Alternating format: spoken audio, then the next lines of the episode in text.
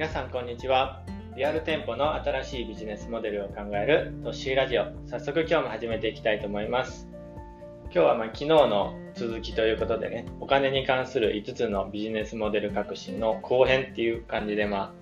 あと始めていきたいと思うんですけど、まあ、最初にちょっとあの昨日僕が美容師なのでファイナンシャルプランナーっていうねお金の専門家の資格も持ってるっていう話をちょっとさせていただいたんですけど、まあ、ちょっと自己紹介がてらあの今日はこのファイナンシャルプランナーのあの資格を何で取ったかっていうことをちょっと話させていただきたいなと思うんですけど、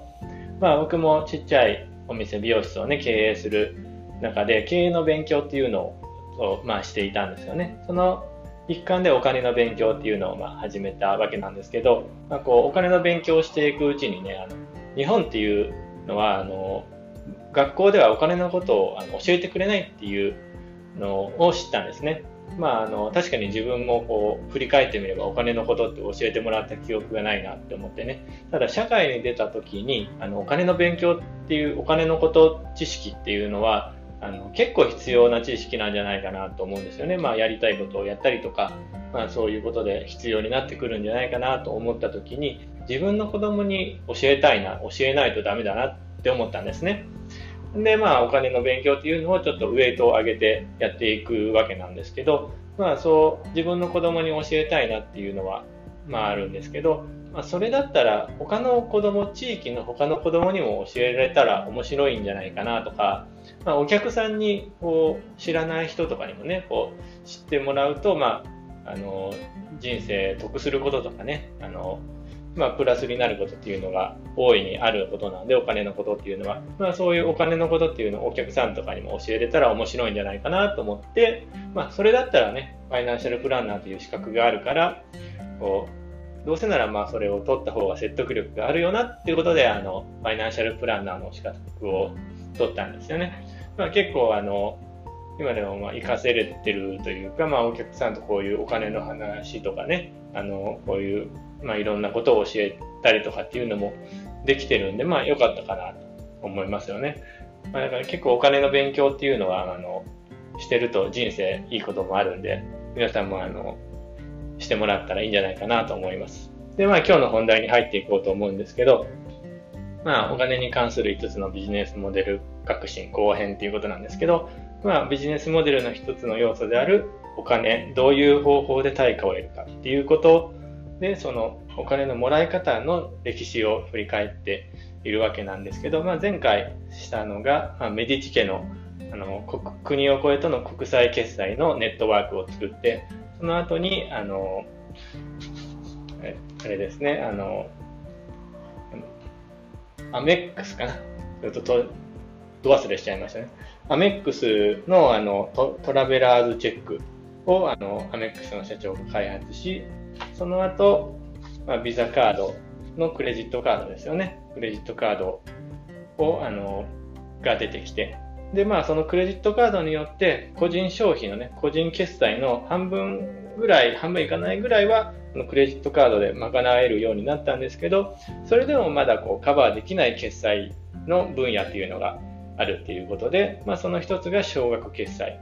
で、もう一つが携帯決済っていう感じで前回終わったと思うんですけど、今日はこの少額決済っていうところからスタートしたいと思います。この少額決済っていうのがね、あの、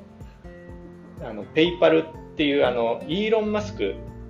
が作ったあのペイパルっていうサービスですね。あの、まあ、これ何かっていうと、あの、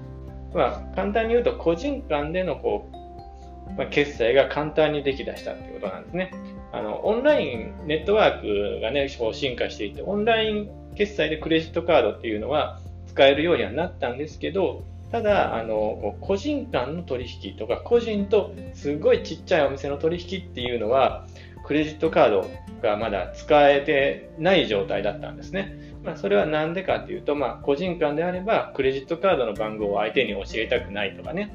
あの、ちっちゃいお店とかであれば、あの、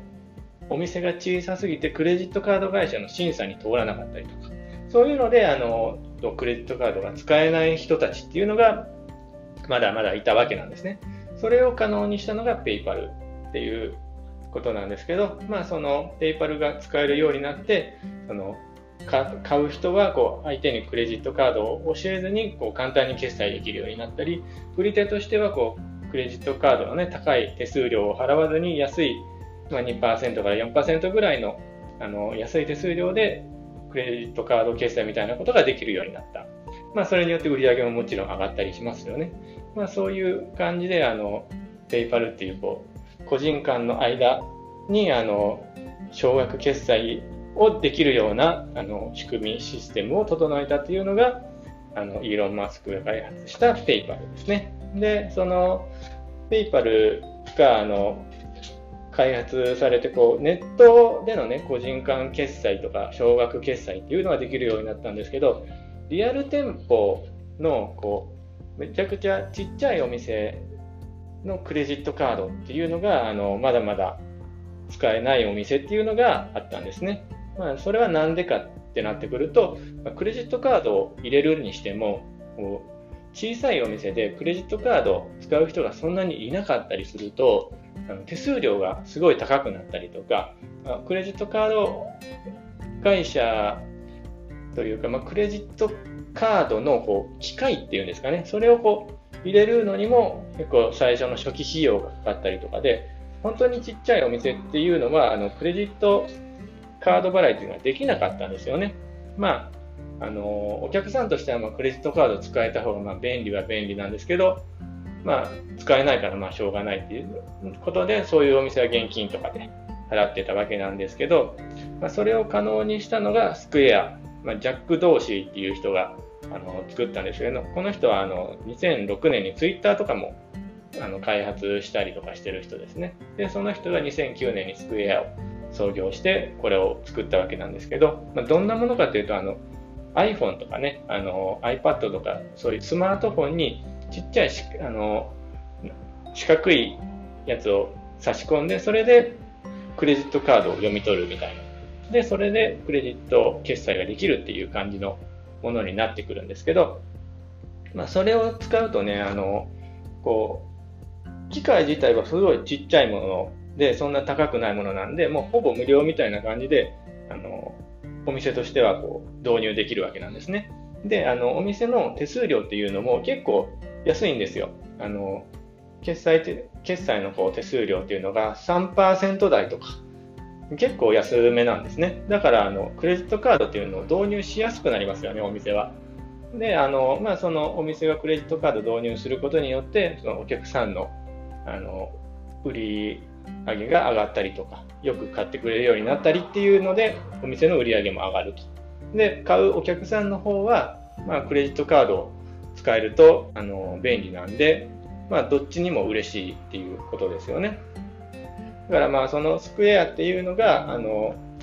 出ることによって、まあ、リアル店舗の少額決済とか、まあ、クレジット決済っていうのもできるようになったということなんですね。で、まあ、あの、この2つが、あの、できたことによって、まあ、大体のこう、決済っていうのは、あの、簡単にできるようになってきたわけなんですけど、まあ、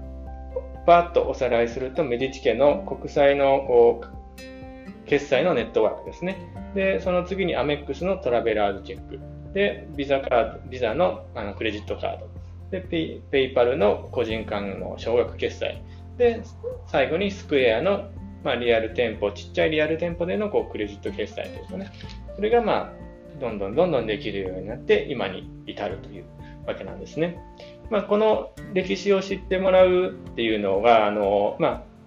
重要なところで言うと、まあ、今日のまとめみたいになるんですけど、まあ、対価のもらい方っていうのがね、どんどん増えれば、あのできること、できる範囲っていうのも、お店としてね、ビジネスとして増えていくわけですよね。だから、あの、その対価のもらい方っていうのを勉強するのはもちろん大事なんですけど、常に新しい情報とかっていうのにも、このお金のもらい方、新しく出てきそうなお金のもらい方っていうのにもアンテナを立てておくと、まあ、今後ビジネスの幅が広がるんじゃないかなと思います。じゃあ今日はね、このくらいで終わろうかなと思います。それじゃあまたね、バイバーイ。